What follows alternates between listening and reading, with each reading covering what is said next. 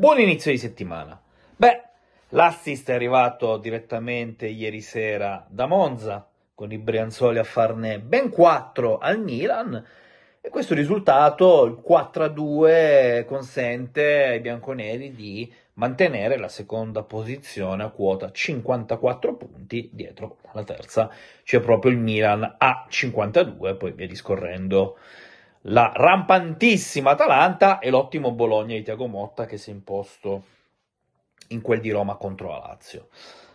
Allora, eh, sicuramente il fatto che il Milan abbia perso banalmente per la Juventus è un'ottima notizia, ma credo non tanto in termini di punti, sì, ok, eh, ciò ti consente di poter respirare un pochettino, perché eh, se fosse arrivato il sorpasso del Milan, secondo me sarebbe stato ancora più impattante proprio a livello di classifica e di posizione, perché eh, ieri il Milan aveva una grande chance poter scavalcare la Juventus all'interno di una gara non proibitiva, poi eh, l'ho vista, è stata un po' particolare, l'espulsione di Jovic, eccetera, eccetera, eccetera. Ma eh, la Juve che sta vivendo una grande crisi, se fosse stata scavalcata dal Milan, secondo me anche a livello di testa sarebbe stato un ceffone all'interno di un cazzotto. E, e quindi inevitabilmente il tonfo rosso-nero è una buona notizia.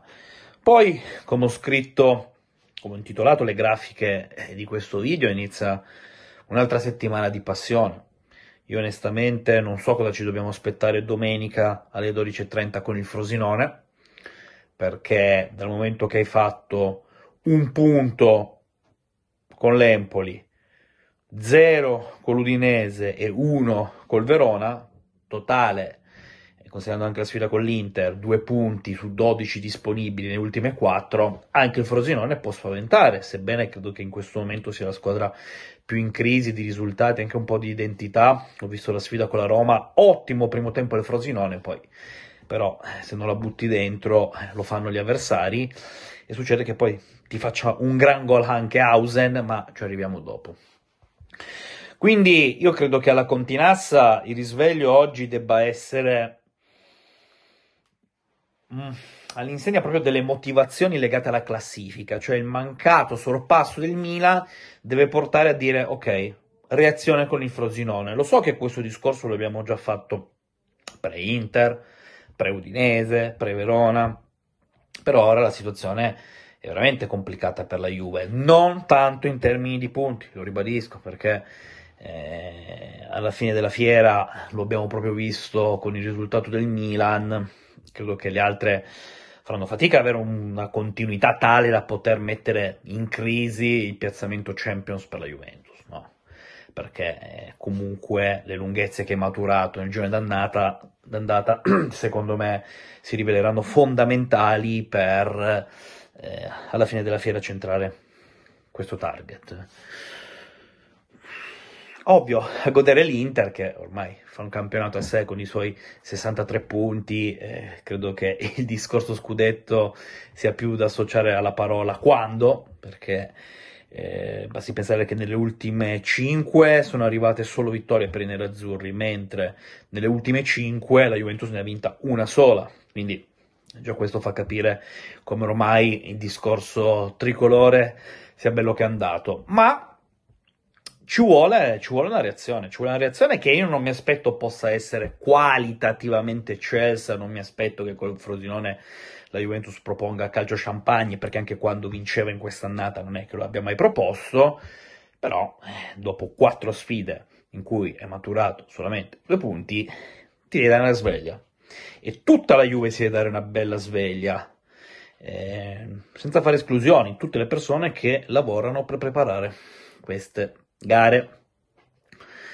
Eh, Hausen, ragazzi, però io posso dire una cosa, cioè ora non si può più fare niente. Cioè, io ho ascoltato le parole di Daniele De Rossi ed è giusto che poi un allenatore, un ragazzo giovane di 18 anni, dica determinate cose, ma addirittura vedere Azmoun che fa gol e va a chiedere scusa alla curva del Frosinone.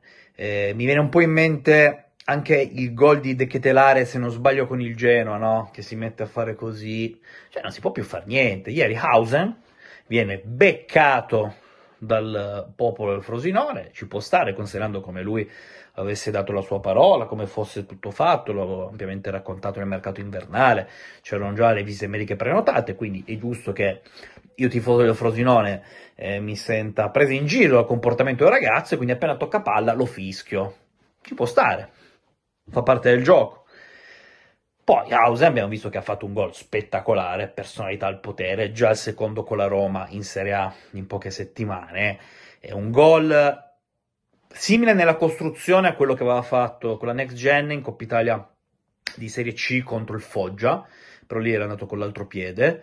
E, e Hausen eh, poi esulta con il su di Cristiano e zittendo, mettendosi il dito alla bocca e guardando mm, i tifosi del Frosinone. Sicuramente avrebbe potuto evitare, sì, forma di educazione, di rispetto, a maggior ragione dopo che ti eri promesso no? a quella società, quindi io capisco che possa infastidire, però per me le cose brutte sono altre, cioè eh, ora non si può più fare nulla, non si può più fare davvero niente, dai, su, eh, però Resta il gesto tecnico. Ho visto anche la partita e Hausen è cambiata di ogni colore a livello difensivo. Anche qui sfrutta un assist.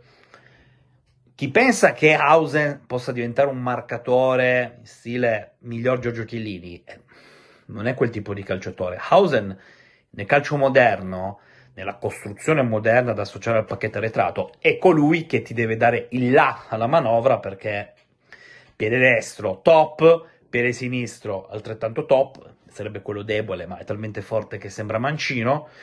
Eh, quello deve fare Hausen, cioè eh, io capisco che poi eh, un difensore lo si debba anche misurare dalla marcatura, eh, da quello che un po' accadeva quando quando giocavo io a livelli infimi, cioè magari tu numero 4 marchi il numero 9. Ed se il numero 9 non fa gol, vuol dire che tu numero 4 hai fatto una bella partita. Sì, vent'anni fa.